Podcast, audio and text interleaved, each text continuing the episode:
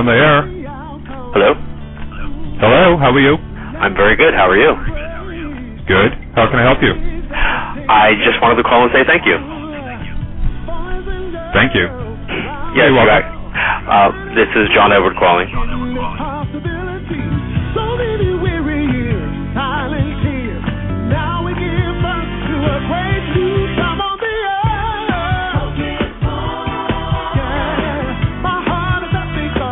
So humbled that you invited me on your show.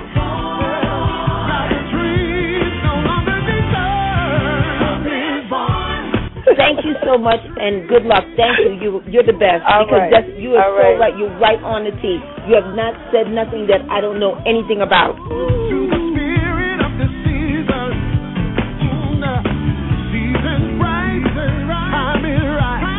Your colors are fantastic.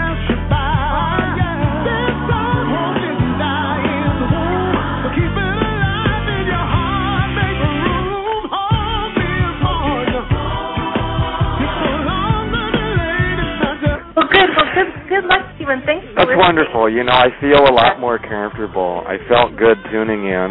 Uh, I just got good energy when the reminder of the show came across my profile, and uh, the fella hosting it has had really great guests and good energy, and you know, it um, it, it feels really good. Uh, may everybody's heart's desires uh, be divinely blessed. Good. Good. Thank you.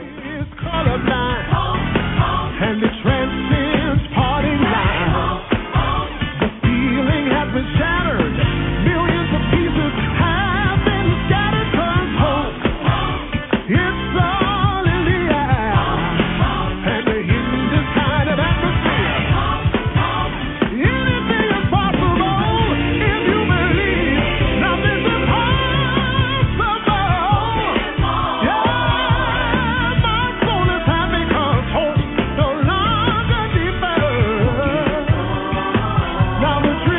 And I want to thank you so much for giving me a chance to be on your show. I really enjoyed it.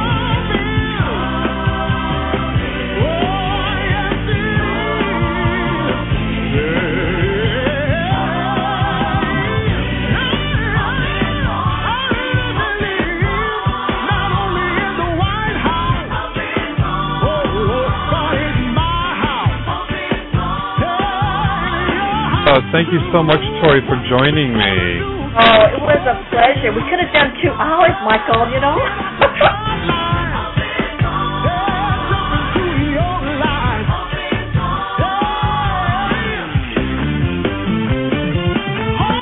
One more. Okay. Please let it be me. It is you, dear. Seven two seven. Oh my God! I was just I think I was talking to anybody. You were talking to Michael. Oh my God.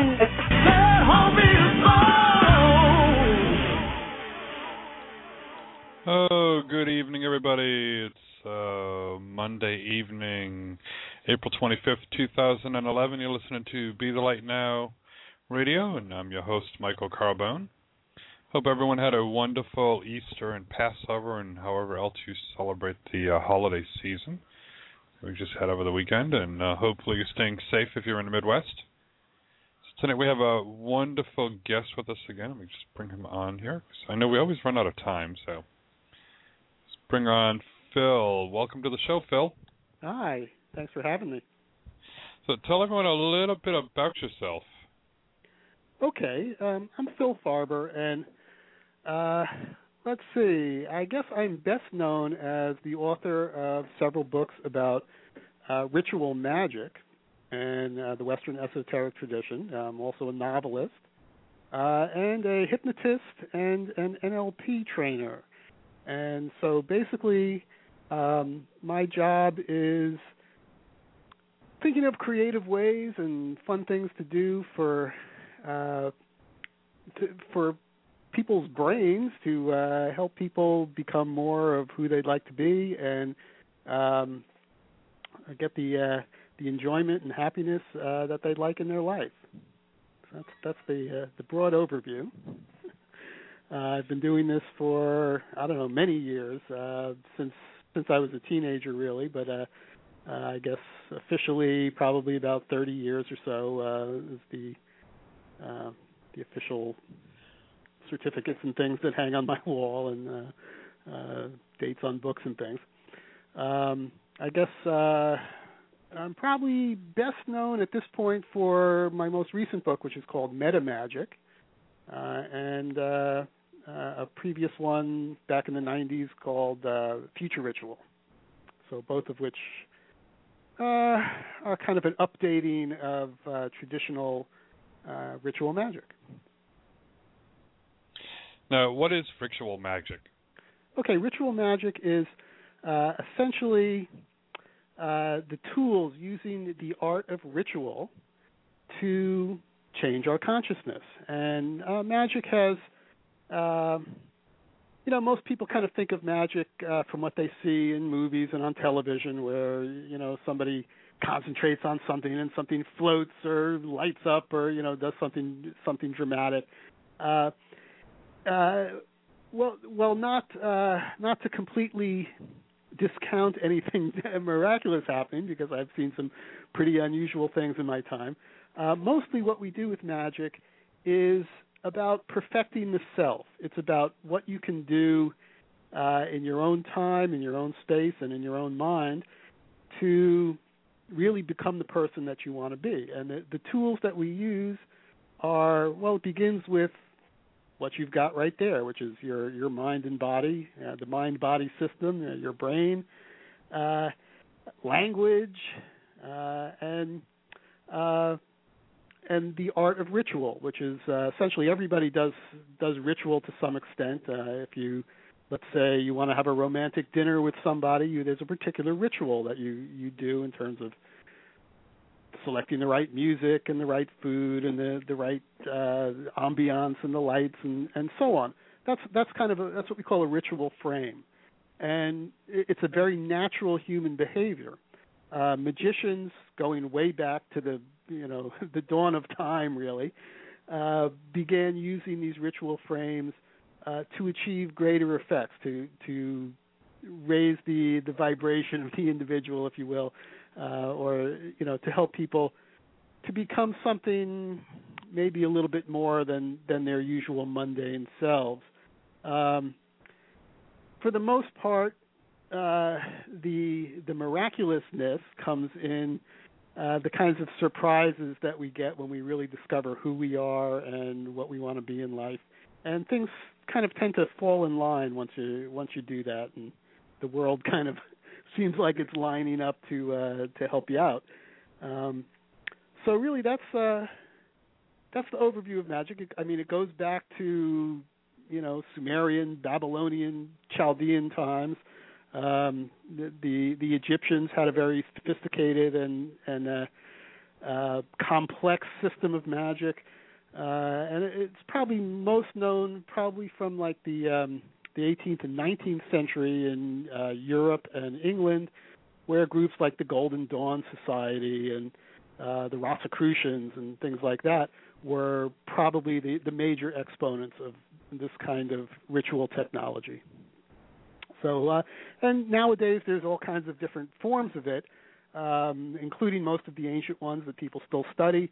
Uh, but then there's things like like chaos magic and meta magic and things like that, which really incorporate uh, more of our modern knowledge. I mean, we know a lot more about how the brain and the mind work and and the the way the world works and so on, and we can incorporate that. So, um, which doesn't make it any less interesting or exciting or, or miraculous. It actually uh, maybe makes it more so. Okay. And what is um, NLP? Ah, okay. Uh, NLP stands for Neuro Linguistic Programming, and it's basically a study. Well, the the uh, the catchphrase is uh, it's the uh, the study of the structure of subjective experience. Basically, it's how we use our thoughts. Okay, neuro, our nerves, our nervous system, uh, same root as neurology and so on. Uh, linguistic, our language, and programming. So it's how we can use our language and our nervous system, basically our, our thoughts and our abilities to communicate, to in, in effect program our lives, to um, uh, fine tune the way that we communicate and the way that we think and the way that we visualize and so on um, to well, let's see to produce excellence in the things that we do. Okay. That seems a little complicated. well, uh, it, it ranges from very, very simple. I mean, there's some really good introductory books and, and seminars. I mean, most people are familiar with, say, Tony Robbins, who, when he began, he was using NLP um, in his in his material. He had studied NLP, and that's kind of how he generated his material. He kind of went on to, to do his own thing from there. Um, but but there's still an awful lot of that sensibility in there. Um, it, it can be, um, let's see. I mean, there's some real kind of simple and fun things that you can do with NLP. Um, uh, but you can also spend many years studying it and really get into the into the fine tuning of, of language and understanding language patterns and the the kind of word choices that people use and the the subtle nonverbal cues that people use to communicate and so on. So you could really take it um, from from the simple. You can you can take workshops or read books uh, on NLP for specific things. If you're say um, uh, you know you're, you're involved in a particular kind of work, you're an artist or a salesperson or something. There's definitely specific books that tell you how to do that. Mostly uh, people who study it uh, originally uh, were therapists because this is a very powerful tool to use in understanding how people kind of build their realities and the models that they create uh, for themselves and their lives and so on. Um, so, so at, at that end of it, if you if you're going to study it to do therapy and something, I would recommend you know getting into the more complex end of it so that you really know what you're doing. Uh, but again, there's very simple things uh, that people can do for themselves um, I've taken it and kind of integrated it a little bit with some of this ritual technology with the magic and come up with some very simple things that maybe we can uh, talk about or demonstrate uh, one or two of these things uh, uh in the show later if you'd like. That sounds good. So, um, let me see. Lost my train of thought here for a second. we have a chat room too in it that we've been having a lot of uh, a lot of issues, and I'm having people saying that they lost sound. So it's like, no, we're uh, still broadcasting. Okay, I still hear myself. Oh yeah. yeah, it's just uh, they've been uh, having some issues lately, so that's why I got sidetracked there for just a moment. Okay. So and um, okay, we already talked about MetaMagic. So it's like you've written quite a few um, articles and um, on a wide variety of topics. Oh sure, I I've, I was a professional journalist for oh many years. I mean starting out in the early 80s i guess. Uh up until really a few years ago when when uh, i started doing a lot better just with with my own books and so and so forth. So really i did a lot of um straight journalism. I did uh arts and entertainment kind of things. Uh, interviewing rock stars especially.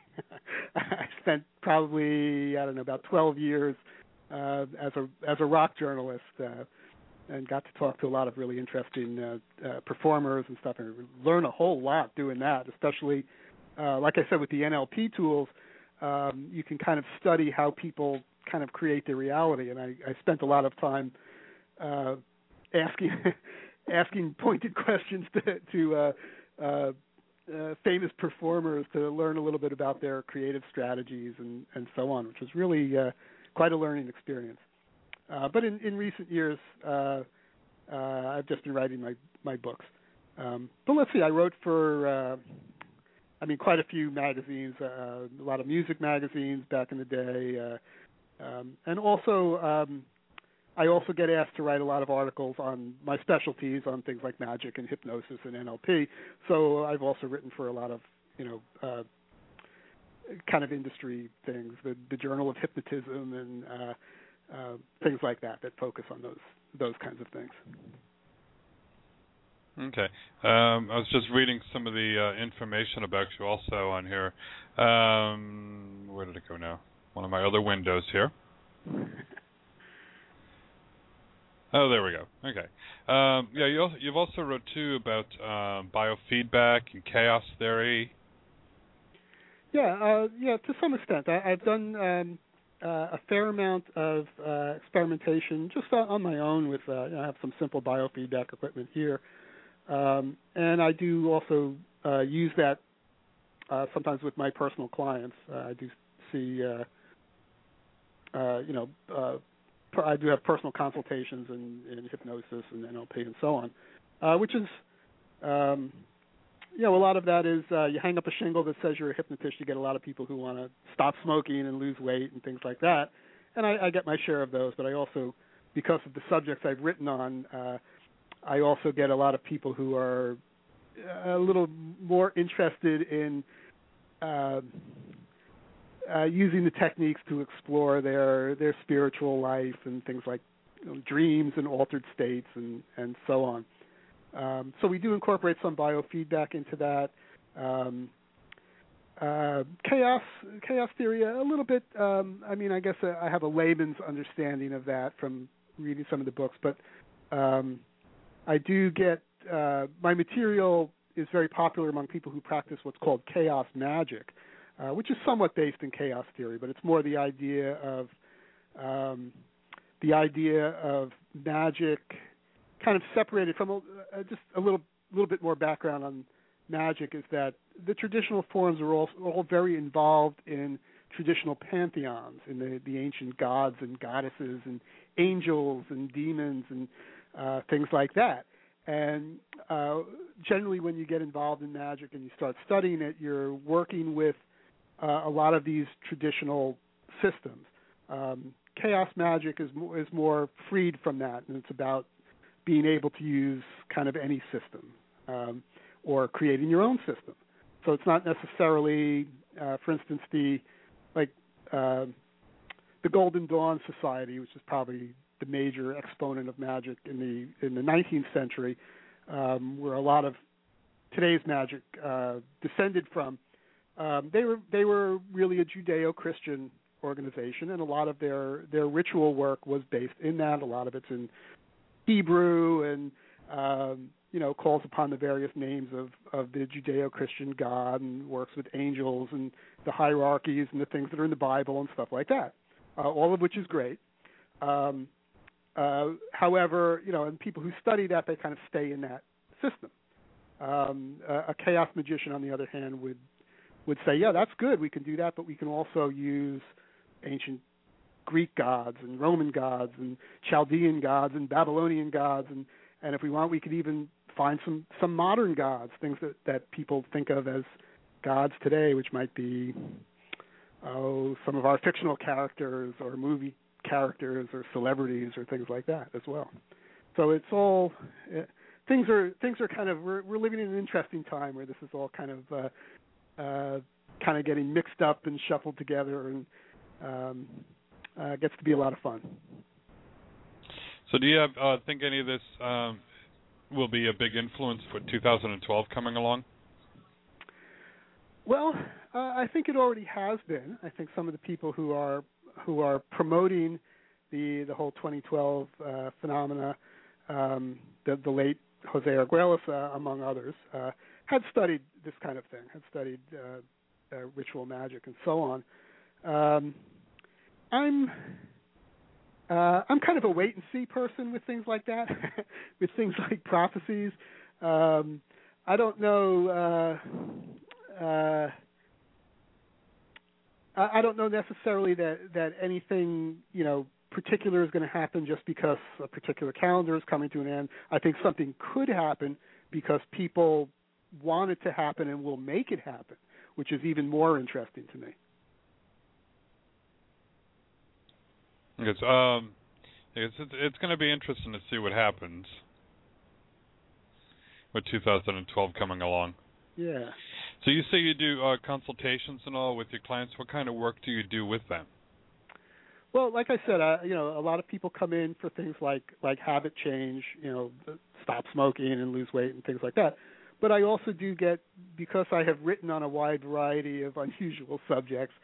Uh, I get people who who really um, uh, they want to explore a little bit more into into altered states and and learn how to do magic um, uh, and so on. I, I do get uh, I, I mean, sometimes I get really, really interesting requests that I think that a lot of other hypnotists uh, and so on um, don't necessarily get. I mean, I get people who've had UFO encounters that that they've they've lost part of, some of the memory of it and they want to recover that under hypnosis. I get uh, uh, people who have had contacts with various kinds of of non-human entities, for want of a better term, uh, and uh, and want to explore some of that. Um, I get uh, my my real specialty. What I really like to do with people is is help people to find their own purpose and direction in life, which I think is one of the real original tools of magic. I mean, one of the original goals of magic. Um, and I mean, throughout history, it's really about developing yourself and and learning who you are. I mean, that sign over the temple that says "Know thyself." That that's you know a very uh, a central tenet of of magic, and uh, uh, so so I do get people who who want to learn that kind of thing. They want to um, they want to do a little bit more consciousness exploration. Um, uh, and so on. And again, I do get I do get the simple requests for people who want to, you know, lose their cigarettes and so on. Now, what's a good way for someone to go ahead and uh, quit smoking? Ah, well, uh, it really depends on the individual. The the um, I mean, there's some a lot of set programs. You know, people go, well, here's this program for stopping smoking, and here's another one, and these are promoted by various organizations and and uh, various systems. Um, I don't think there's any one program that works for everybody.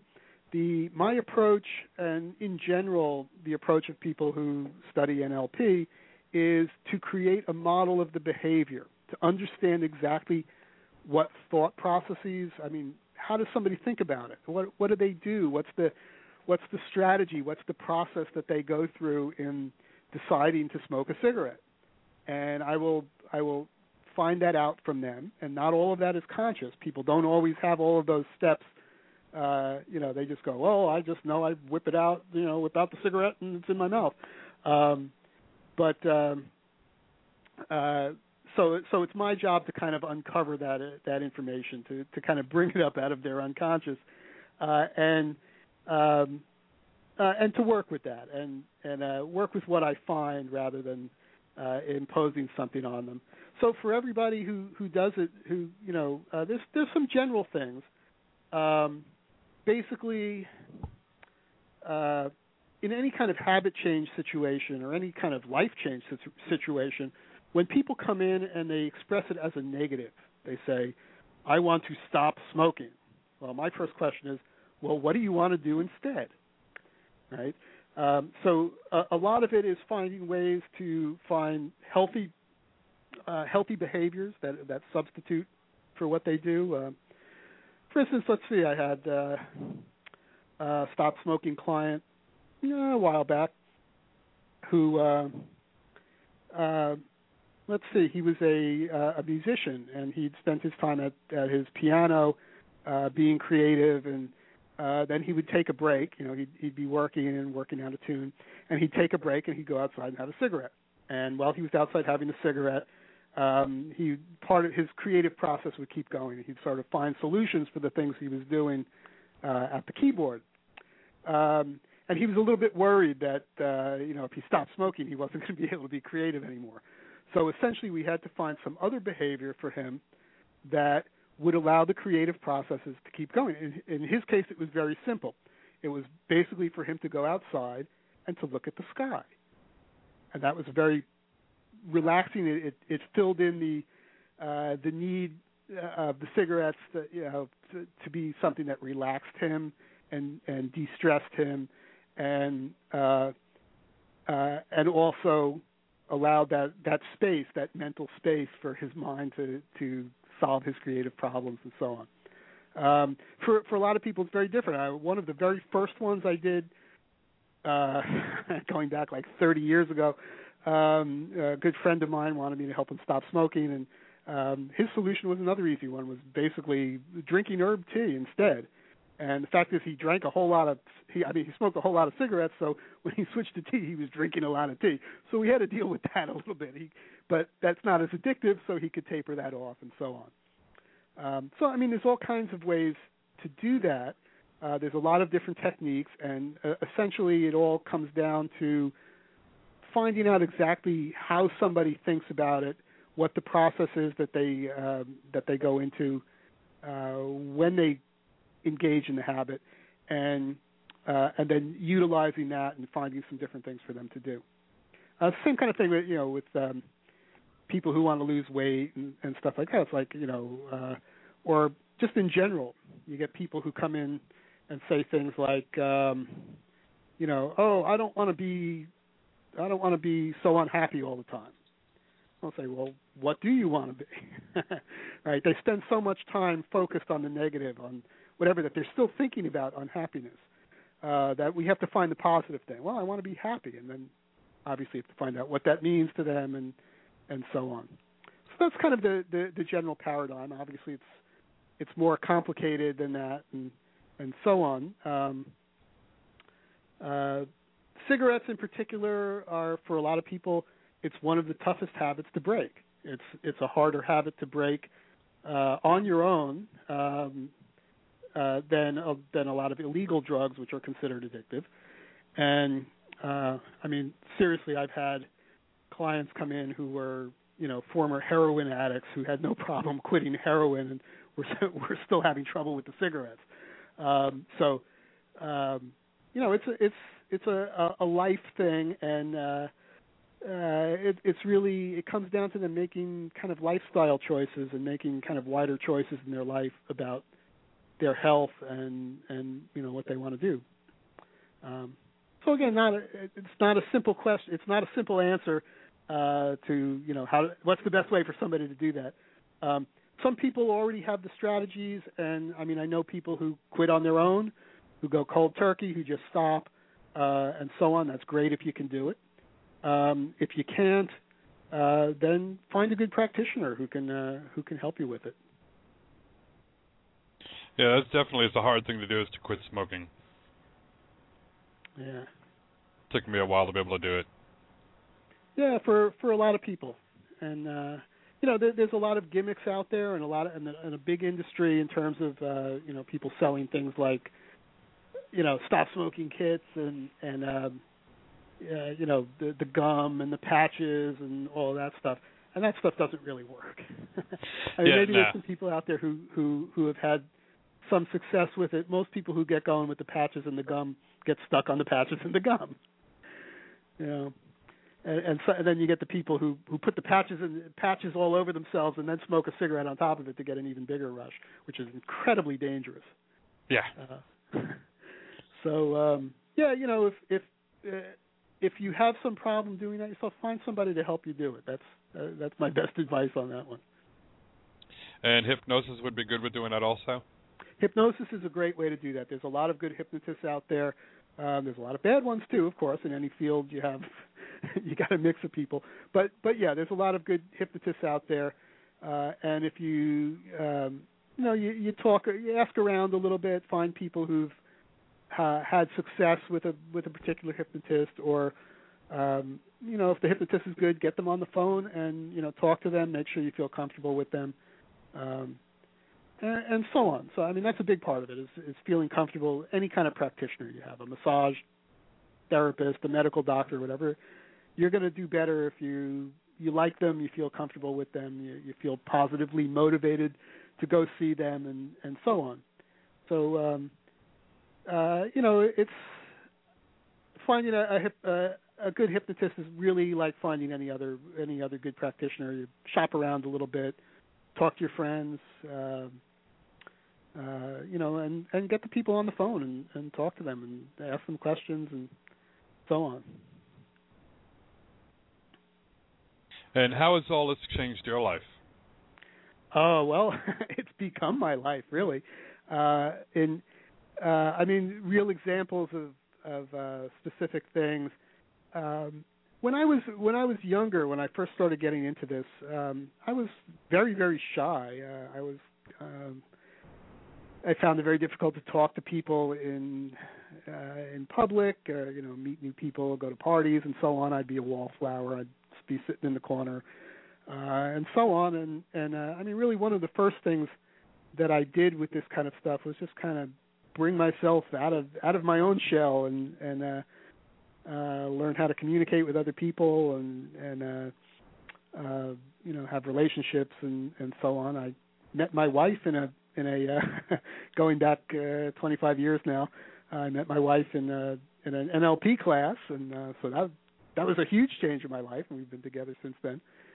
Um, uh, and you know, really, uh, an awful lot of what I do. I mean, um, at one time, I couldn't even conceive of, you know, the thought of of writing a a book. I mean, a you know, uh, for instance, my last published book was uh, a novel in two parts, um, which took me almost two years to write. Uh, the thought of that when I was younger, a, a writing project that takes two years, man, I, I want to, you know, finish it off this afternoon. Um, but uh, uh, by using some of these techniques, I, I work to keep myself focused and and so on. Um, I've also, I mean, using the, the magic stuff. There's ha, has opened up my mind to the idea that um, humans are maybe not the only uh, sentient entities around here, and that some of these things of mythology that we think of as you know gods, goddesses, demons, angels, and so on. Um, in, in some sense, uh, I'm not quite sure how to how to describe that, but uh, in some sense, these things really uh, uh, they're out there and they're sources of information and they're sources of motivation and and uh, uh, you know power and peace and compassion and and all all the kinds of things that we look for in our life and um, by utilizing them by being in contact with with these kinds of things uh, and knowing how to be in contact with them in, in safe ways. That's certainly part of it. Um, uh, you have access to a, a, whole lot of different kinds of experiences and information and uh, things that can really help you in, in a whole lot of areas of your life. Um, there's uh, a very basic process uh, in magic which is called invocation, and I mean we we all know you know somebody uh, says an invocation at a an event or something like that. It's it's sort of setting the tone. It's about bringing in the, the qualities that we want for something. In magic, more specifically, it's about drawing the qualities and the powers of certain of, of entities into you. And uh, people do this all the time. It's not it's not really a rare thing, but it's something that almost every religion does. You go into a uh, into a church and uh, sing hymns about Jesus and look at images of Jesus and so on because well you want to bring some of those qualities into you or Christians do who who want to uh, who go go there. If you're uh, uh, you're a Hindu and you go to a temple of Ganesha and you you look at an image of Ganesha and you you recite mantras to Ganesha and so on it's because you want some of those qualities in you. And uh, really being uh, understanding how that process works and, and how there are really we're sort of surrounded. uh, humans are we live in a world that's that's just chock full of uh, of different kinds of entities, and you you really have a choice of the kinds of states of consciousness that you want to be in by uh, by this process of invocation. Uh, and there's an awful lot of information that can be gained from these these kinds of entities. And um, how hard was it for you to communicate with them, and what was that like? Well, uh, I spent many years uh, working through real traditional methods, and um, I, I really, I mean, with some of these, using the traditional methods, with some of them I had uh, just fantastic success right away. Uh, some of them were a lot of work, and uh, I mean, I spent, I don't know, probably close to 20 years or so working working through some of these traditional systems. Um, and but as I did that, I was starting to um, uh, kind of update it for myself and and to bring it in. And I think what I've come up with um, are some a, a kind of system, uh, a way of, of encountering and, and exploring this idea of entities uh, that pretty much anybody can do, and um, if you want, you could you could probably do it very quickly. And and uh, I do this in workshops uh, and seminars where. Um, uh, really, you know, we could do a demonstration of this, and, and everybody can can have some taste of, of what it's like to contact an entity uh, of their own in, you know, 15, 20 minutes or so. Um, so it's not uh, it's not terribly difficult. It's a very natural thing that we do all the time. Uh, and in our culture, we don't necessarily pose the entities that are important to us as gods and goddesses. Maybe a thousand years from now, somebody will dig up the, the remains of our culture and uh, an archaeologist from the far future and look back and say, well, uh, there was a, a big cult in our society who worshipped a, a mouse with big ears and a squeaky voice, you know, or they were, uh, you know, whatever the the the uh, uh, the things that we we find important in our in our culture, the the characters, the um, uh, the schools of thought, the philosophies, the the ideologies. Each one of these is parallel to the way people in in previous civilizations thought of their entities. And for somebody in Egypt, um, uh, working with the, the, god Thoth, who was the god of language and science and magic, uh, for instance, uh, that might be very, you know, just as, uh,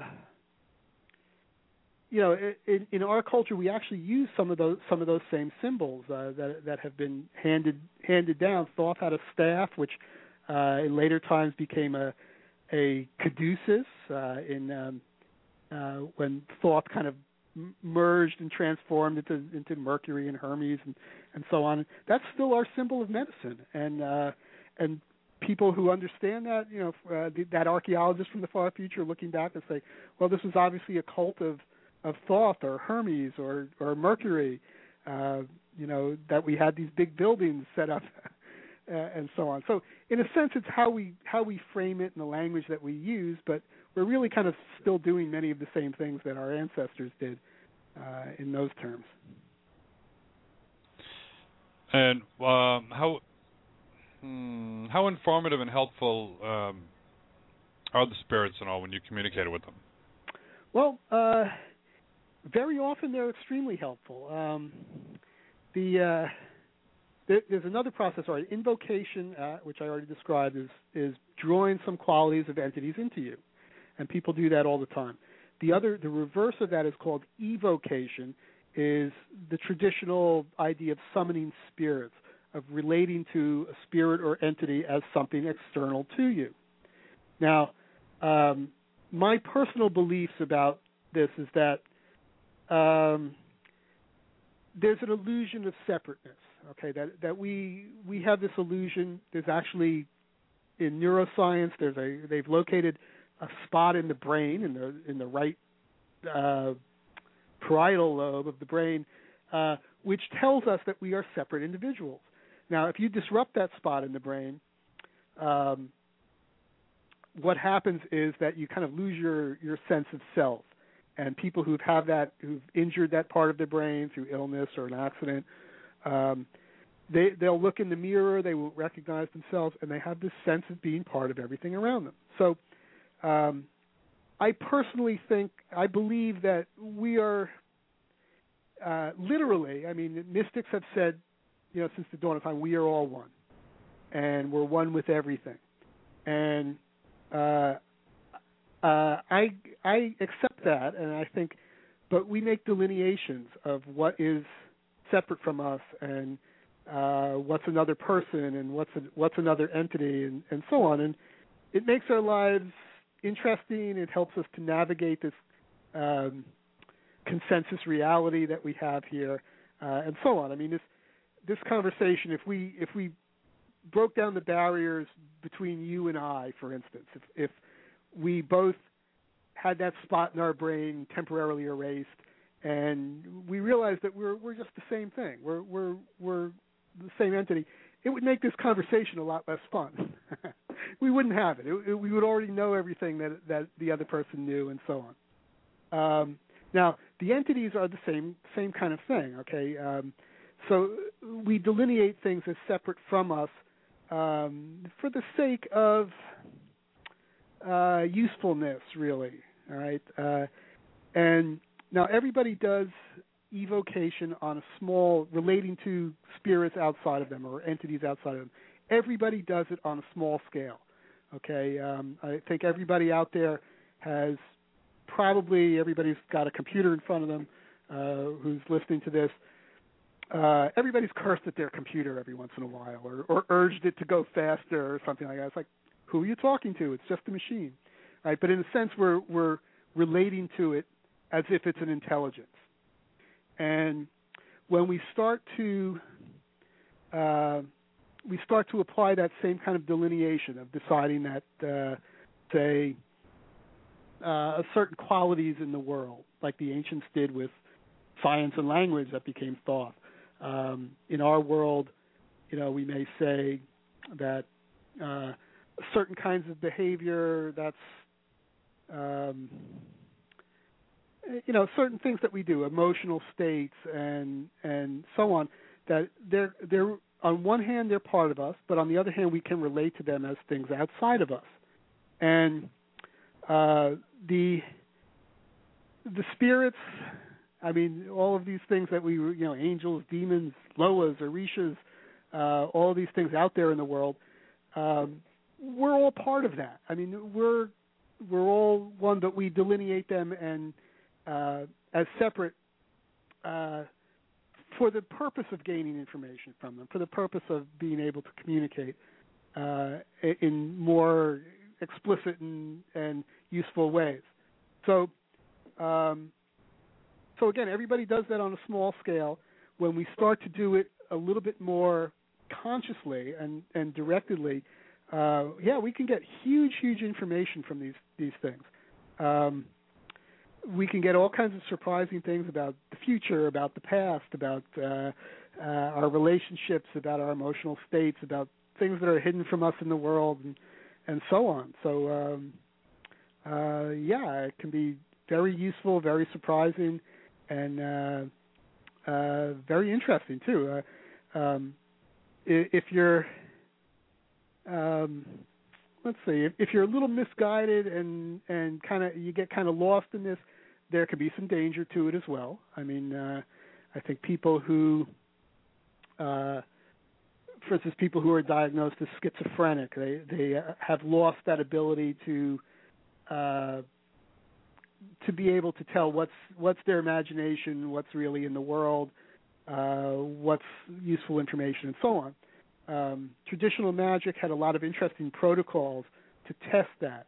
If you're you're you are contacted by an entity in traditional magic? Well, you asked it for proof. That was the first thing you did. Say, well, you know, prove it. And the main proof is that uh, does the entity know something that you couldn't possibly know? Right? Does it have uh, uh, does it have some information that's beyond what your your human consciousness uh, knows about? Um, and very often, uh, yes, they do. Uh, and uh, some of it some of it's very interesting, very surprising, and, and you can really uh, um, with some of these some of these techniques are very simple uh, again, and you can uh, uh, you can really learn a lot about your life and about the world around you and about the kinds of things that uh, um, that you're able to do that maybe you didn't know about. So uh, uh, I think the answer to your question was yes. Yeah, because it's always interesting to know what um, you know what they have to say and and how we can all connect with them. Yeah, and uh, I think everybody everybody has the experience of connecting with them. Um, even atheists. I just had to, I had to throw that out. But uh, uh, everybody has some some connection to it. We do tend to filter and edit a lot of things in our in our consciousness, and uh, most of us, to some extent, um, we kind of ignore the the more unusual things that happen in our lives and go about our business. And uh, for the most part, that's often a good thing. Uh, if you're you're kind of lost in the in the realm of entities and uh, talking to gods and goddesses while you're trying to cross the street, yeah, maybe your attention should be more on crossing the street, um, you know, and dodging traffic. But uh, uh, uh, but when the time is right and so on, you know, it, it's uh, it, it's there. But but most of us are we're kind of trained out of it at a young age. Uh, little kids, they're in contact with all sorts of things. They have imaginary friends that they talk to. They they talk to the spirits of nature. They talk to uh animals. They talk to to the trees and the things around them. And you know, but as they get older, you know, parents and teachers and and so on tell us, you know, no, no, that's just your imagination. That's uh you know, that's that's a tree. It doesn't really it's not conscious. It's just a tree. You could chop it down and burn it, you know. Um you know, and we're kind of trained out of this kind of communication. Um, and we need to kind of uh, if you want to communicate with entities if you want to be a magician or so on uh, then it's kind of you got to take it back and retrain yourself untrain yourself from from the things that uh, our schools and so on have have given us and uh, and be open again to to the different varieties of uh, experience that we have and the different kinds of spirits and entities that are that are in the world. And you were mentioning too about um, being careful when uh, you know people uh, going ahead and trying this. Uh, what what kind of problems could they come up with? Well, I think uh, the the first thing is that uh, well, people who tend to mistake their their imagination and their own desires for things that are that are really external to them. Um, there's it's kind of a, a persistent problem in magical communities that there there's people who oh I don't know for want of a better term let's call it hallucination uh, who, who think that they're that they're communicating with things that give them very bad advice and uh, uh, uh, and maybe it's just kind of their own their own conscious or semi unconscious whims and desires that they're kind of justifying. Um, there's people who are legends in their own imagination, uh, you know, and so on. And and uh, I think it's the same the same dangers that you have in almost any field, in, in thinking that you're you're something other than you are, and mistaking communication, and uh, and so on. Um, the uh, my main thing that I, I teach my students is to refrain from judgment. Okay, when when something you get something that's that's communicating with you, um, they it says something maybe very provocative to you or very exciting or something like that. Uh, it's it's very important to kind of suspend judgment and wait, you know, wait. Let's see how things play out. Um, test things. You know, again, like in the traditional methods, you you ask for proof. You know, what's your proof that you're you're a an angel from the highest realm? You know, obviously, you've got something that uh, you know that, that you can do or that you can know that that a human isn't going to, and how does that work out? And um, you know, maybe it's a prediction about the future. Maybe it's about uh, you know, some knowledge of you know what's lurking in the back of your refrigerator that you didn't know was there. You know, who knows? Um, but something, some way of testing, and um, safety in magic. It begins. Uh, usually, the idea is uh, it's framed as what's called a banishing ritual, which is uh, essentially clearing and grounding. Um, it's about uh, making sure that you're uh, your mind is clear of the kinds of things that uh, the desires and random thoughts and and mental chatter that uh, uh, could you know uh, wrongly influence your imagination and and uh, uh, be mistaken for something else. Um, you know, just like um, I don't know if you if you work in a laboratory, you, you got to clean out the glassware before you do your experiment in it because if there is something in it from a from a left from a previous experiment, it's going to throw your uh, your results off. If you're um, uh, if you're cooking something, you know you want you want to clean out your pot first so that uh, you know there isn't something funky in there from from before. Um, so that's kind of what a banishing ritual does. It clears the space, clears your mind, um, that you can do it. Some people like to do the banishings before and after a ritual, so that you're you're also kind of clearing things out so you can go back to your your regular state. Um, uh, there's also lots of other kind of safety things in there, some knowledge of psychic self-defense, of um, you know knowing if if something is malevolent to you, how how do you defend yourself? How do you uh, um, how do you keep your own self strong? How do you uh, um, you know, maintain your own comfort and integrity, and so on. Um, and these are uh, I don't think these these problems are limited to magic. I think they're this, they're the same kinds of things that we find in other areas of our life, which is just basically being prepared, being focused, being centered, and so on. These are the same rules that if you're a uh, you're an Olympic athlete, you're going to want to follow that. You're going to have your your mind clear and prepared, and so on. Um, you know. Uh, I'm sure you know before you you do a show here that you have some kind of little little ritual that you do just to kind of get yourself set up and and do it. Something as prosaic as finding the right chair and making sure your phone is properly working properly and so on. Um, so I, I think these are the, these are uh, just the, the similar kinds of things, but it's about being careful and being prepared and, and uh, um, there are maybe some some entities out there that are uh you know not as that don't necessarily have your best uh, uh interests in mind.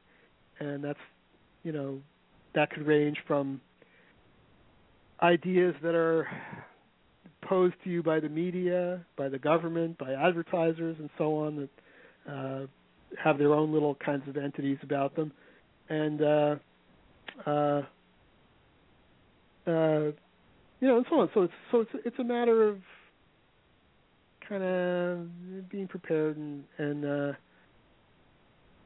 uh, you know, to some extent, like anything else, knowing what you're doing. And what would be uh, the one easy thing that people can go ahead and do to um, to actually go ahead and protect themselves from anything? Well, uh, the uh, a basic banishing ritual, and this is this is absolutely as basic as it gets. Some of these are, are extremely complicated. There's banishing rituals that could take you a couple hours to do.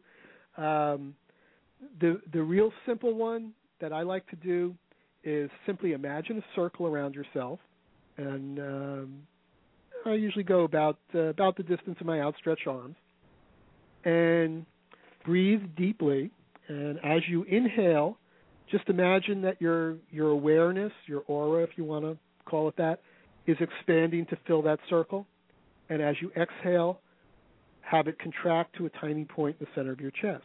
And you just repeat that. And as you do that, certain things happen. It seems to the the nature of your aura and the space in the circle seem to change a little bit. Um, and that's basically the whole point of that is that you're you're using a certain kind of consciousness of focused, directed consciousness to fill up this space around you and and have that. There's your presence in there, and everything else has been kind of uh, excluded from that area. Um, that's that's absolutely the most basic. I mean, there's all kinds of ways to. Uh, if you think that you're you're under attack, or if you think that um, you're kind of you're obsessed with certain ideas or whatever, there's all kinds of specific things that you can do. But that's just a real basic uh, basic method to do that. And how would somebody know if they were being attacked? Well, uh, let's see. Usually, usually the signs are obvious. Somebody says, "I'm going to get you."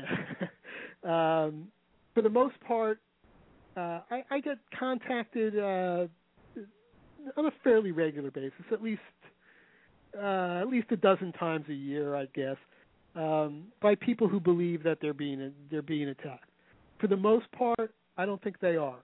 For the most part, I think they're um, they've become obsessed with ideas, or they're paranoid, or they're whatever. But occasionally, there are some situations where um, there are definite attacks going on. Now, most of the kind of psychic attacks that we we do encounter are very commonplace, and they're so commonplace that we don't even really uh, give them credence as as psychic attacks. Um, let's say you walk into a into a party and somebody shoots you a dirty look you know, or somebody you get near somebody and their their whole thing they're looking down at you, they're running you down. Those are the real kinds of psychic attacks, and they're they can be even more devastating than the the the kinds of things where people think that that uh you know a demon is after them or or whatever. Um, for the most part, uh, uh, there's there's really interesting ways to test for that too. When uh, uh, when people are uh, oh, people are hostile to you. They they don't even have to say a word. It, it will change your consciousness. It will weaken your muscles. It will um, change the way you breathe. It will uh, do that because again, we are kind of all very much interconnected, and um, your thoughts affect the people around you. Their thoughts affect you, and uh, uh, so that's those and those are the real kinds of psychic attacks and and it's even more important to be prepared for those than for the the kind of grandiose things that I I get contacted about where you know I'm being attacked by demons uh, there's evil magicians after me and and so on uh, not to say that that stuff doesn't happen uh, it does but I think it's I think it's very rare uh, I think the the interpersonal psychic attacks are much more common Okay, yeah, because I I know I have people wondering sometimes, you know, how do we know if you're being attacked? And it's like, so it usually varies. So. Yeah, yeah, it definitely varies, and and I, I would think that, you know, for the most part, if you're genuinely under attack, your attacker is going to make it plain to you, whether it's an entity or another human. It's they're going to make it plain to you. They're going to show up and say, you know, ha ha ha, I'm going to get you.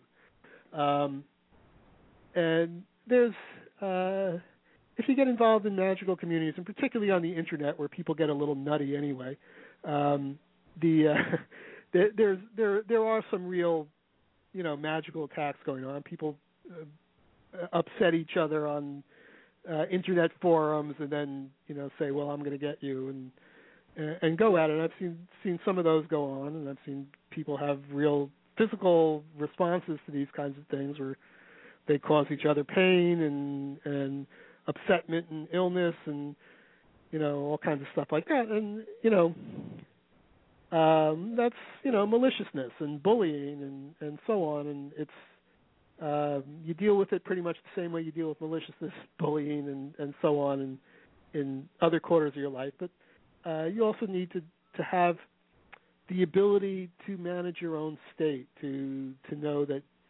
to, that you can keep yourself grounded and centered and and so on. And and be able to kind of draw yourself back into yourself when when necessary and um, make that separation between yourself and whoever's trying to to affect you. And what do you think about using uh, like a tool or something like uh, the Ouija boards? Uh, I I love that kind of stuff. Um, I, when I was a kid, I played with Ouija boards all the time. Um, this is what this is known as in uh, hypnosis and in uh, neuroscience. It's called ideomotor response, and what that means is that your thoughts cause some a, a motor response in your body. And now your thoughts can be um, let's see. All right. Well, uh, okay, the most obvious kinds of ideomotor response are, let's say, you think of a, of an experience that you've had recently that was really a lot of fun, or you think of the punchline to a joke, right? What do you do? You smile. You don't you don't have to think I'm going to smile. Your face does that automatically. Um, we have even more subtle ones where, oh, if something's stressing you out, it causes certain muscles to be tight and and other ones not to be. uh, and other ones to be relaxed. Um, if you think about somebody that you find really sexy, right? Your body gets aroused without you having to say, you know, geez, it's time to get aroused. You know, it, it happens. It's it, it's an automatic thing that your body does based on your thoughts. There's no separation between mind and body. These are separate words that we have in the English language based on some philosopher who lived a long time ago who got it all wrong. Um, but uh, so our thoughts always uh, have some physiological response. And when you do something like a Ouija board or a pendulum, um, or um, muscle testing or uh, things like that, th- these are all testing this ideomotor response. It's testing this mind-body connection. Now, when when you use a Ouija board to contact spirits, right? When you contact uh, entities, um, essentially they're talking through your unconscious. They're talking through the part of your mind that goes directly to these motor responses without you having to think. Um, so in effect, they're they're communicating directly with your brain and your body and so on, as they always do. Uh, it's just a way of becoming aware of that. Um, pretty much everybody. Um, uh, I do this a lot with with clients. It's actually a kind of traditional thing to do in hypnosis. Um, is to to use a pendulum and demonstrate that that mind body connection. Now, um, uh, and people can get can, can get answers that they don't know that they've already kind of decided on um, that way. Uh, and if we start to talk about uh, about entities, about uh, spirits, and so on that represent parts of their lives, well, those those are connected with your brain just the same way everything else is, and um, you know it makes use of those those connections that we have, and that that sense that all is one because th- that information flows between us, um, and somebody else's consciousness can affect your your physical state and your body, and the consciousness of these things that we call entities or spirits or so on, uh, likewise can do the same. And everybody can use a pendulum. Um, it's it's very simple. Um, Ouija boards are sometimes a little trickier because you're you're counting on somebody else and people cheat and stuff like that, but uh, push it around. Um, but if you really just just relax and and let the thing move by itself, yeah, it, it works. Um, again, the dangers are the same. Uh, becoming kind of obsessed with the ideas or uh, deluded by things that aren't necessarily the real thing, or um, or believing that it's saying something for real when the other person's pushing it around or whatever. Um, so um, I, I think that stuff is a lot of fun. I, I love playing with it. it, it it's a wonderful demonstration of uh, not only the mind-body connection in our in ourselves, but also the way that we're connected with the world and the way we can receive information from all kinds of things around us. Yeah, I haven't really had any bad experiences with uh with Ouija boards. They're kind of interesting though. Yeah, I think the only bad experience I had with a Ouija board was when I was like 10 years old and my friends and I scared the hell out of ourselves. we started getting answers from it. We were going, "Oh crap, there's ghosts and spirits and demons and and we freaked ourselves out." Uh, but I think that was just because we freaked ourselves out and not because it was really telling us anything uh, malevolent or trying to hurt us or anything like that. Um, uh, I think we just spooked ourselves. Um, and and I played with them many. You know, I we used to play with the Ouija board a lot when I was a kid, and, and uh, um, it, it was fun. There there was a kind of old old school dogma about it that it was, you know, sort of a, a crappy way of mediumship that that you you opened yourself up to all these malevolent spirits and stuff like that. And um, I suppose that's possible. I, think that people who um, open who believe or accept anything that a spirit says to them are in the same danger as people who believe or accept anything that a human says to them. Um, which means that you know you can be deluded or fooled or lied to or or whatever, um, you know, by spirits as well as humans. Um, so again, you know, you need to kind of suspend judgment on these things and um, you know test them, ask for proof, uh, and, and so on. And, you know, wait and wait and find out. You know, so if the Ouija board tells you you're going to die tomorrow, well, probably not. you know, um, there's parts of yourself, of your own consciousness, that have has reasons to to to lie to you and and to delude you. Um, and there's parts of the world that want to, you know, other parts of the world, spirits, entities that uh, that have similar agendas. Um, also, sometimes these things uh, communicate with us in the same kind of language as our dreams. I mean, dream language. If if you die in a dream, does that mean you you die in real life? Probably not.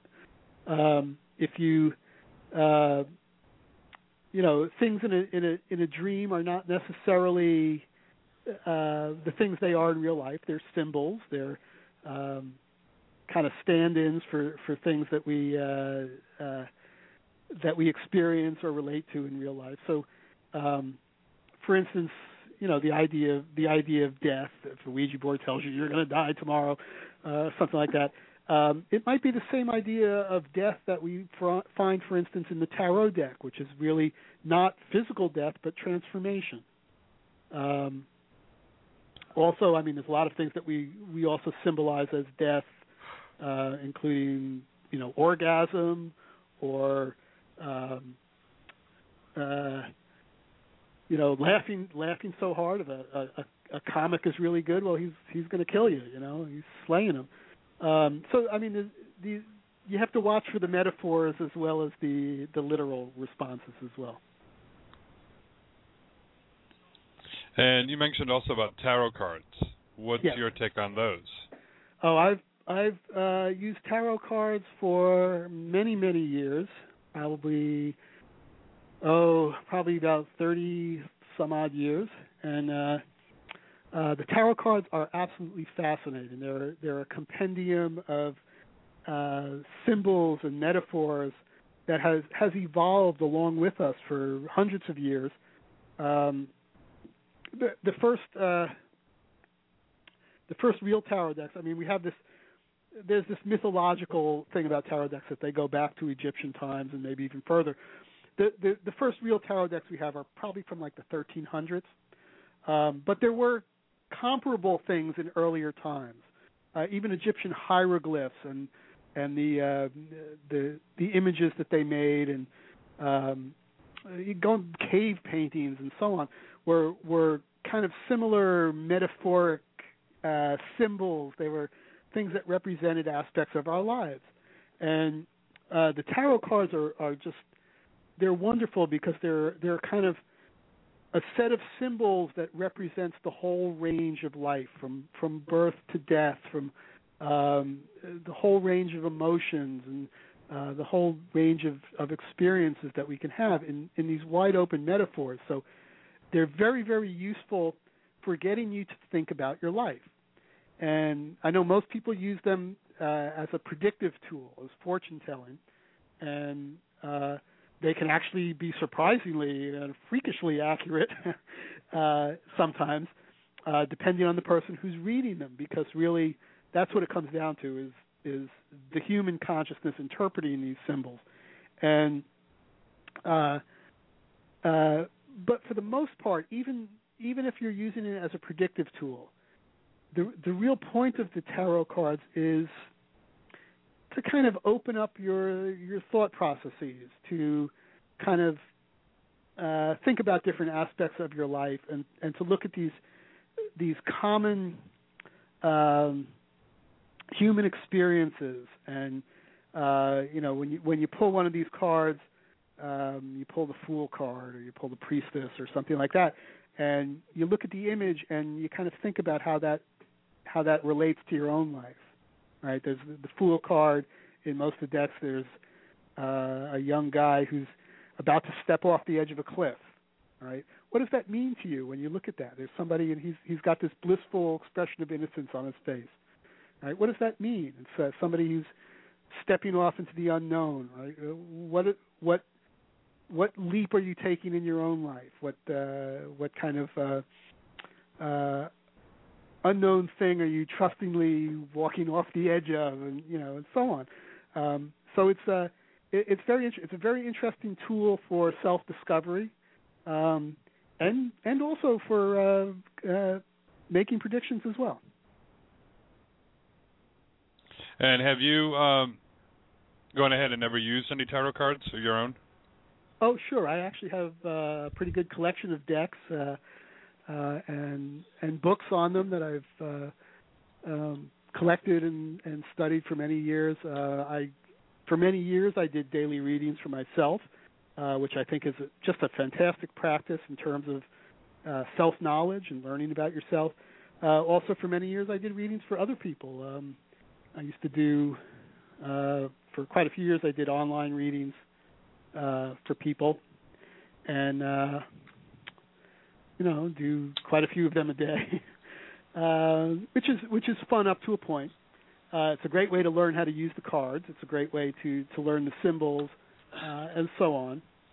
Um, so uh, I, I also occasionally, even with my hypnosis clients, I, I will get requests for people who who also want me to incorporate some tarot work uh, uh, or to do a reading for them, uh, so on. So so uh, I still do that occasionally. Um, I always have a deck sitting sitting on my desk uh, next to my computer, and uh, sometimes when I need to kind of jog my thought processes a little bit, I'll pull a card or do a reading. Um, so yeah, I, I do do that quite a bit actually. And how long have you been doing, um, you know, working with clients and all? Oh, I've been working with clients. Oh, off and on for probably um, I don't know about 20 years, I guess. Um, at times in my life, I've had other other things that uh, uh, became more important to me. I have, you know, other projects. If I'm writing a book, I'll probably see less clients and uh, and and so on. Um, sometimes I have other other uh, projects. For for some years, my wife and I um, curated an art center, and that was just so much work that I, for three or four years, I didn't see any clients because we were just so so involved and bogged down in uh, in that kind of work. Um, but uh, uh, yeah, about 20 years, and um, uh, I kind of keep it.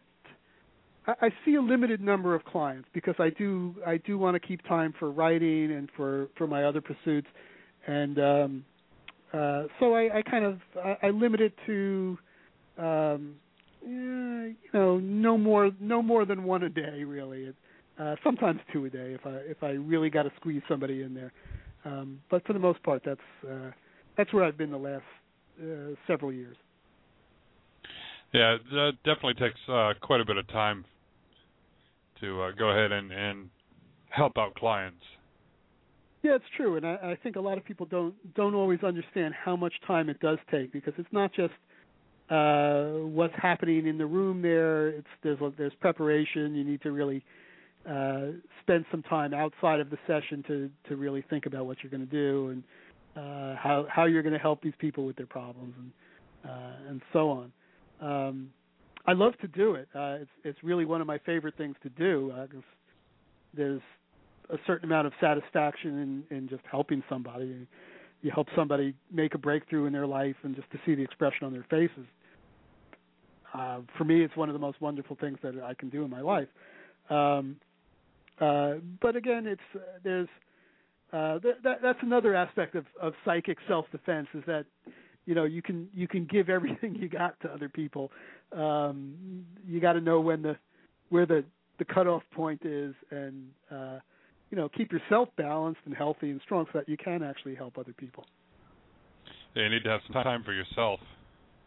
Yeah, that's right. I, I've known uh, people who were, um, you know, healers and psychics and uh, consultants of various kind who just, you know, really just got into it. They they loved doing it so much that that they kept giving and giving and giving, and finally, you know, ended up exhausted or sick or something like that because they they gave all of their all of their energy to other people. Um, the metaphor I like to use is when you're on an airplane, uh, they tell you, you know, if there's a, a a loss of cabin pressure, the oxygen mask will drop down. Put your own on first before you help somebody else, right? Because you can't help them if you're if you're dead, right? Yeah, that's true. You know, you, you got to you have to take care of yourself so that you can you can offer to other people. You need to have your own consciousness uh, healthy and strong, and, and so on, so that you can uh, you can offer that to other people.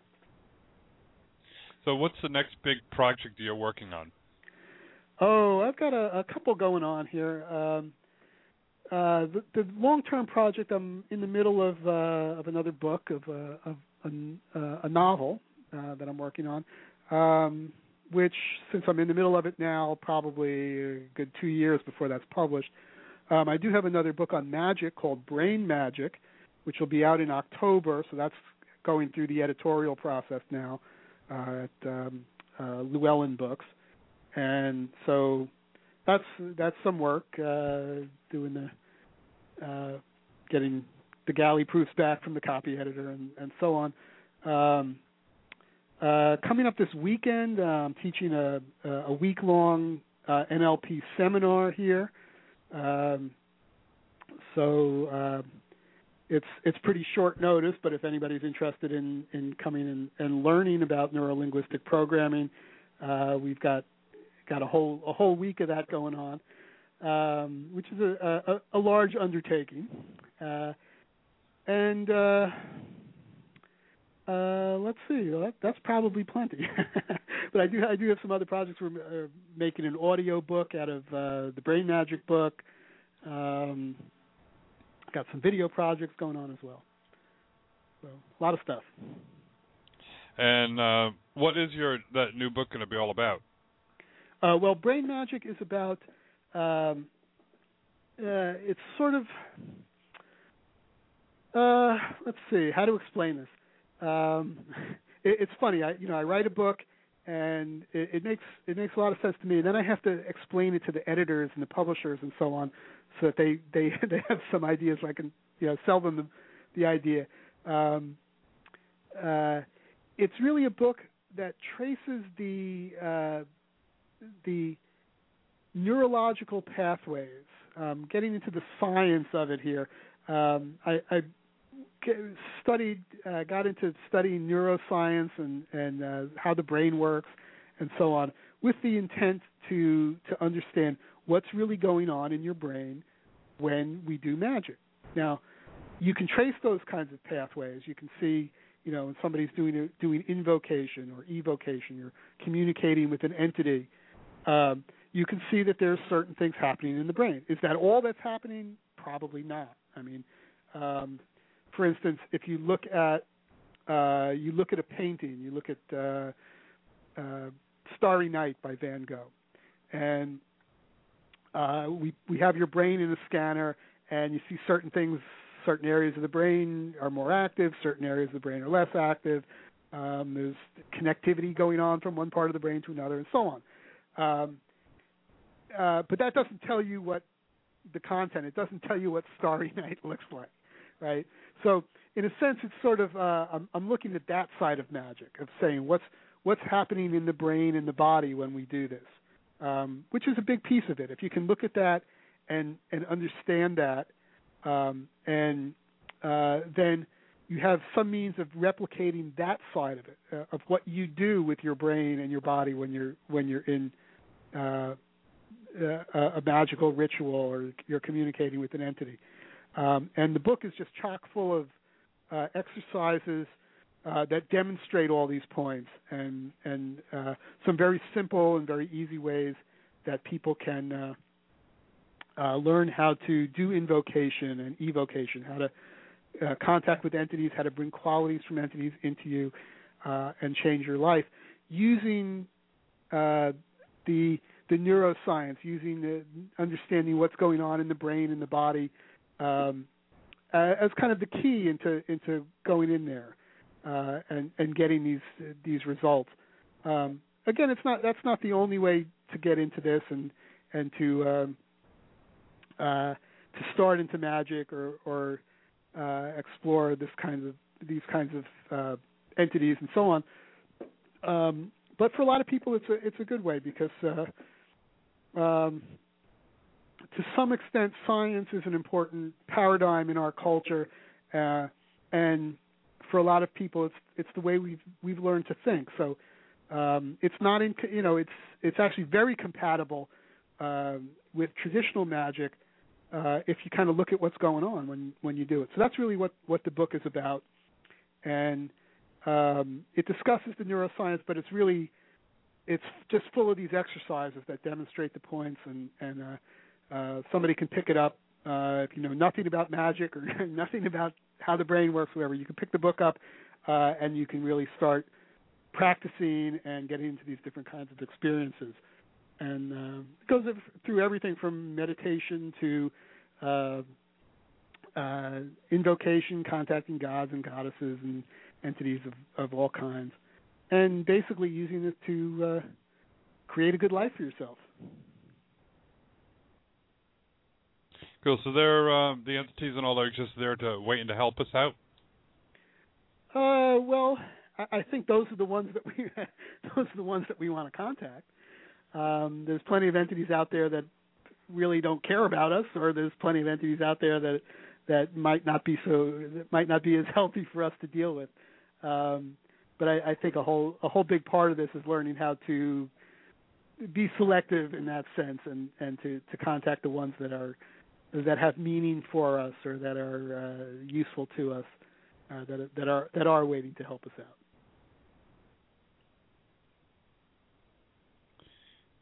Cool. Well, it looks like a very interesting book that you're going to be having coming out too. Yeah, I think uh, it, it should be fun. That'll be out in October, although uh, people can. Uh, uh, it is on Amazon already. Uh, the publisher already has it up for pre-order, although I don't think there's much description on it. Uh, but if you want to go and pre-order it, it's called Brain Magick. Uh, the, the previous book, uh, the previous Magic book, uh, is called Meta Magick, and again, that's also really full of of exercises that people can use. That one's more about evocation, about communicating with spirits external to you, uh, rather than bringing them in, rather than the invocation part. Um, and uh, that one's that one's been out for a couple of years now, and uh, uh, it's got good reviews all around, and um, uh, so people can uh, they can get that. And again, that's that's one. I, I try to gear my books so that they uh, they're useful for for everybody. There's something in there for the beginner. Um, there's stuff in there for for the more advanced people. I, I, I like people to get insights from it, no matter uh, whether they've only just heard about these ideas now or uh, or whether they're you know they're old pros at it. Um, so um, you know if somebody goes to uh, you go to Amazon and you you put in my whole name, which is Philip H. Farber. Um, you'll find that, or you could go to my website, which is uh, metamagic.com, and there's the whole list of books and links to Amazon and uh, all that good stuff. Well, I'm definitely looking forward to reading more and uh, finding out a lot more. They're very informative websites. Yeah, there's, if you go uh, on the website, there's actually a lot of articles people can read. Uh, there's some videos. If you go on YouTube and plug my name in, there's a bunch of videos where I explain this stuff. Um, there's a lot of audio clips on the website as well, um, uh, where I, I get into to more detail uh, explaining some of this.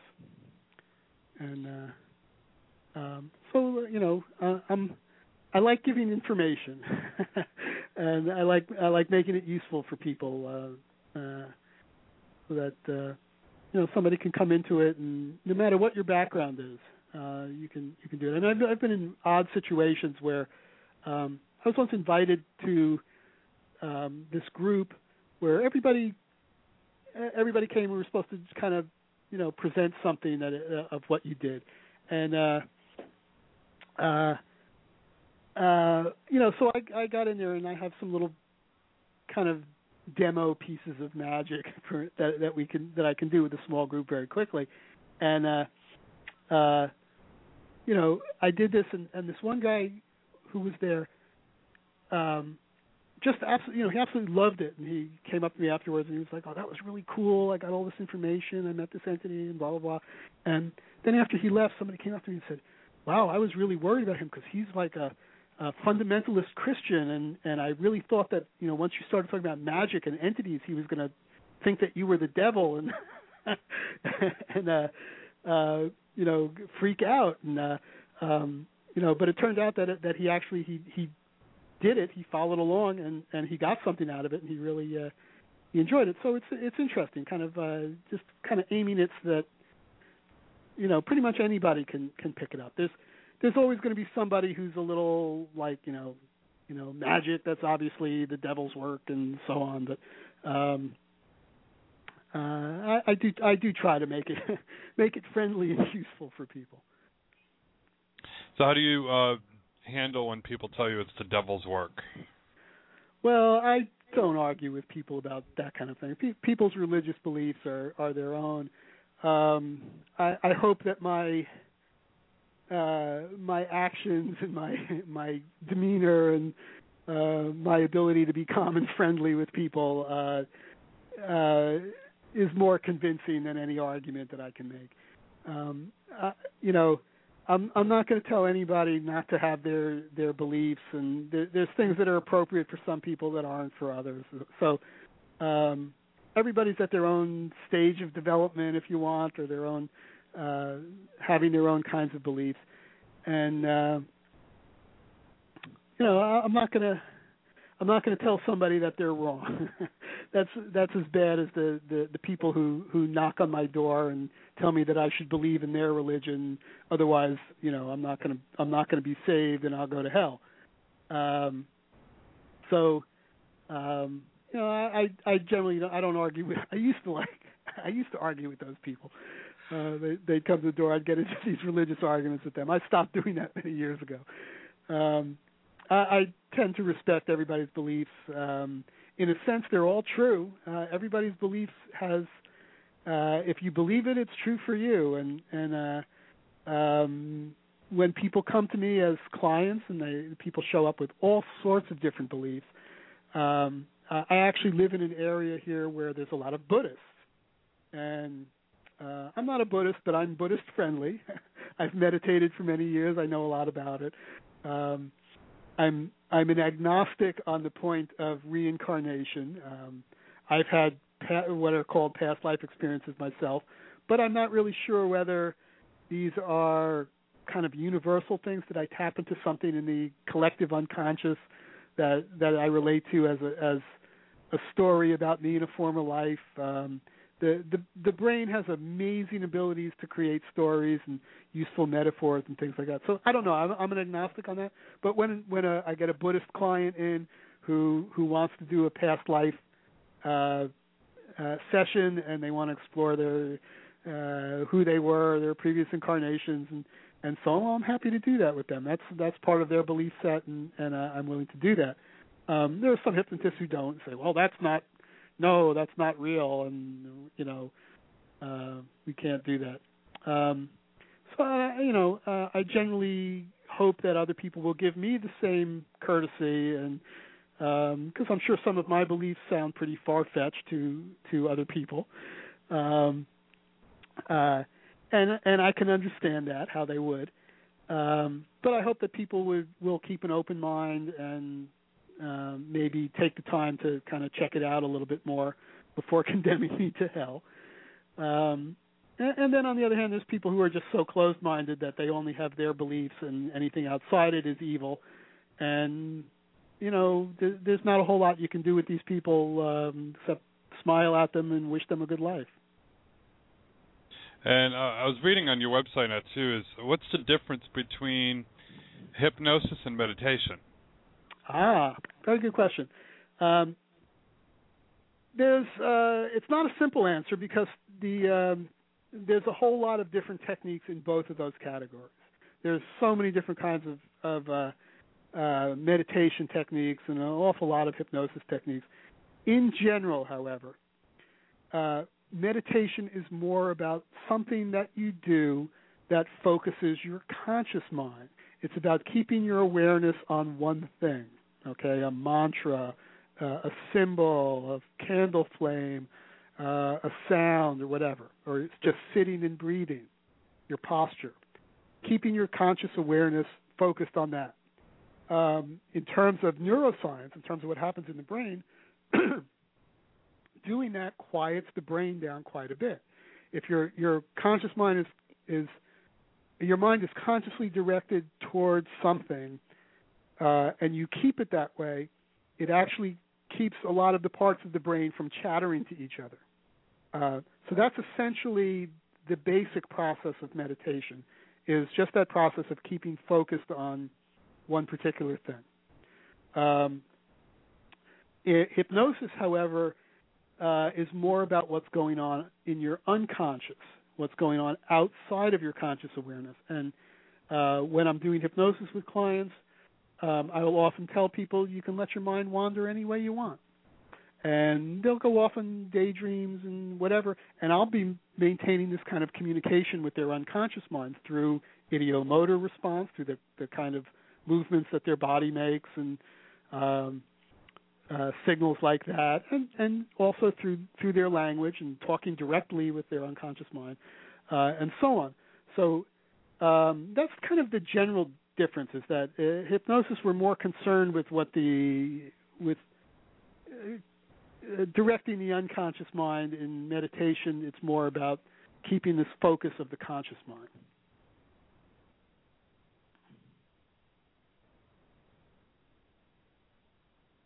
Okay, if that makes okay. sense. Yeah. Yeah, it does. It's uh, it makes uh have to think about it there for a moment, but Okay. it made sense.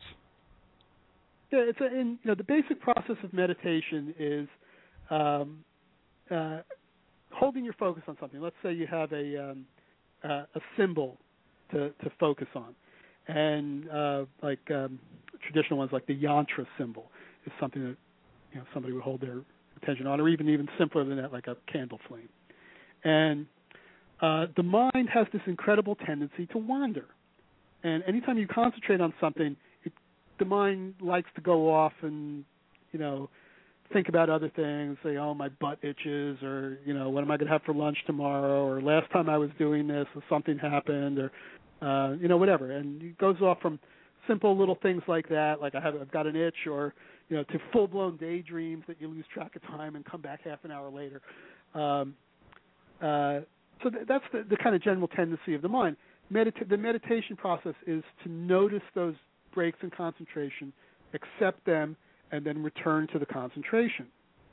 And that's the kind of process that goes over and over again. And as you continue to do it, and if you do it for many years and practice a lot, um, the ultimate result, and this has been recently demonstrated with brain scan studies, uh, that it actually it quiets the mind, and that when you you think about something or you have an emotional state, um, uh, if you're an experienced meditator, your mind quiets down again much much more quickly than somebody who doesn't meditate. Um, so it's very very useful.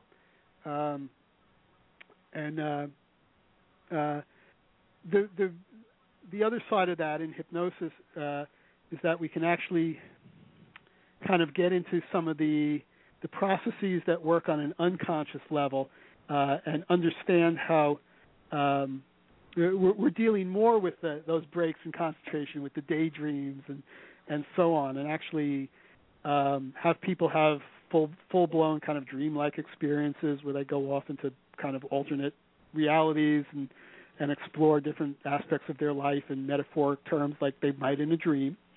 Um, uh, or actually just getting to the unconscious mind and kind of bargaining with it and making deals with it, which is something that that we might do more with somebody who wants a habit change, like stop smoking and uh, and, and so on. So, uh, um, you know, it's fun, and and and there's actually ways that you can combine both of those processes and um, uh, and get some interesting results as well. Cool. It looks like, uh, let's see, we got a couple of people. I think they may have some questions. Okay. Go ahead, bring them on the air. Hello, area code 517. You're on the air. Hi, how are you guys tonight? Doing great. How can we help you? Well, uh, my name is Shannon, and I was just calling. Um, eh, are you are you doing readings? Am I? Do I have that wrong? Yeah, no, we're not doing readings tonight. Oh, I'm so sorry. That's okay. All right, thank Do you have you. any? Uh, okay.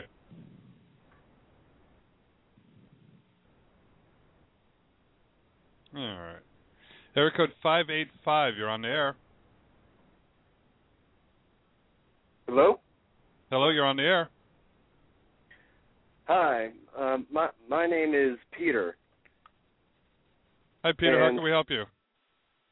Good. I just want to go back to something that uh, that he said earlier about uh, about how he kind of believes that we all um, what we see is really happening. We believe it in our own way. Things like that. He said that earlier.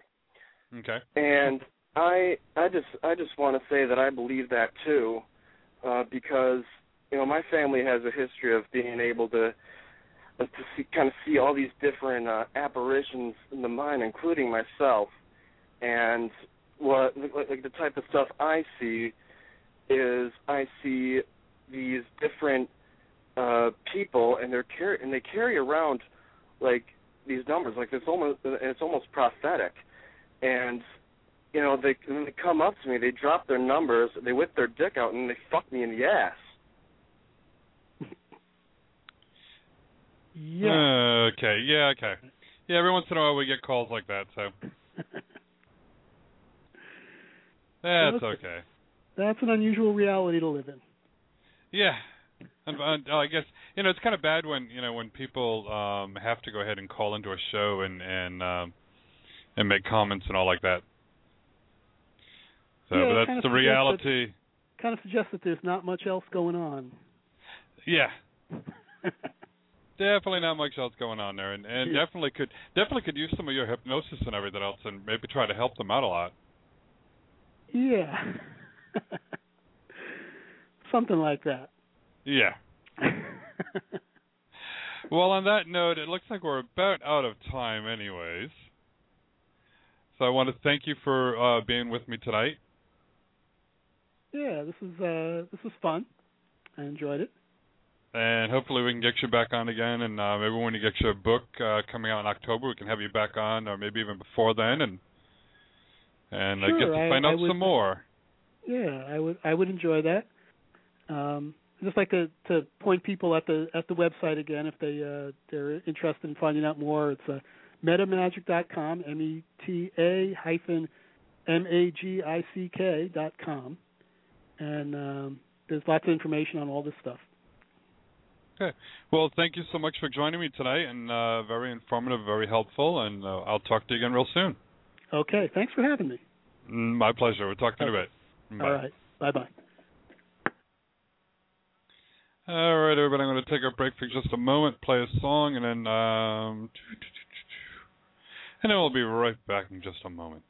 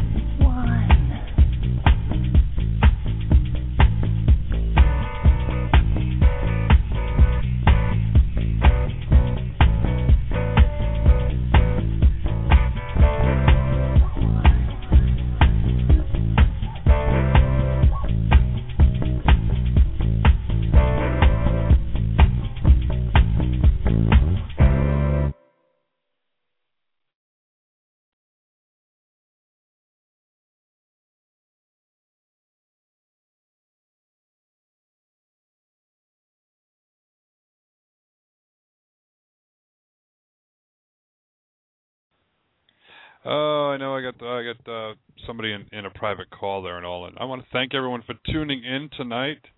It's been interesting to say the least. That's for sure. Um, don't forget, check out tomorrow night. We're gonna have PMH Atwater with us, and she had last time she was on uh, the Big Book of Near Death Experiences.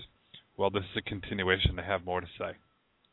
So, a very interesting book, and um, then we're gonna have um, John Michael Thornton with us as well in a couple of days. Grab my book here. Uh, yes, John Michael Thornton is going to be with us Thursday night. Tomorrow night is PMH Atwater. So it's going to be interesting. Talking about her experiences with uh, doing a research for near death experiences and all. So don't forget, uh, Marcus as a favorite on here. And uh, follow us, you know, check on the links. I'm not sure where they are anymore on Blog Talk. They keep changing everything. But uh, get a hold of us on our Facebook page. We're going to be converting over to the new website real soon. We're going to have less uh, technical issues than what we're having here on um, on Blog Talk. So, um, and I'll have 24/7 support. So if I have any technical issues, technical support will actually be there instead of not being there. And uh, so it's just been a, a little crazy. So, anyways, until tomorrow night, everyone, know that you are loved because God loves you, and so do I, even if you create little headaches for people. Have a great night, everyone.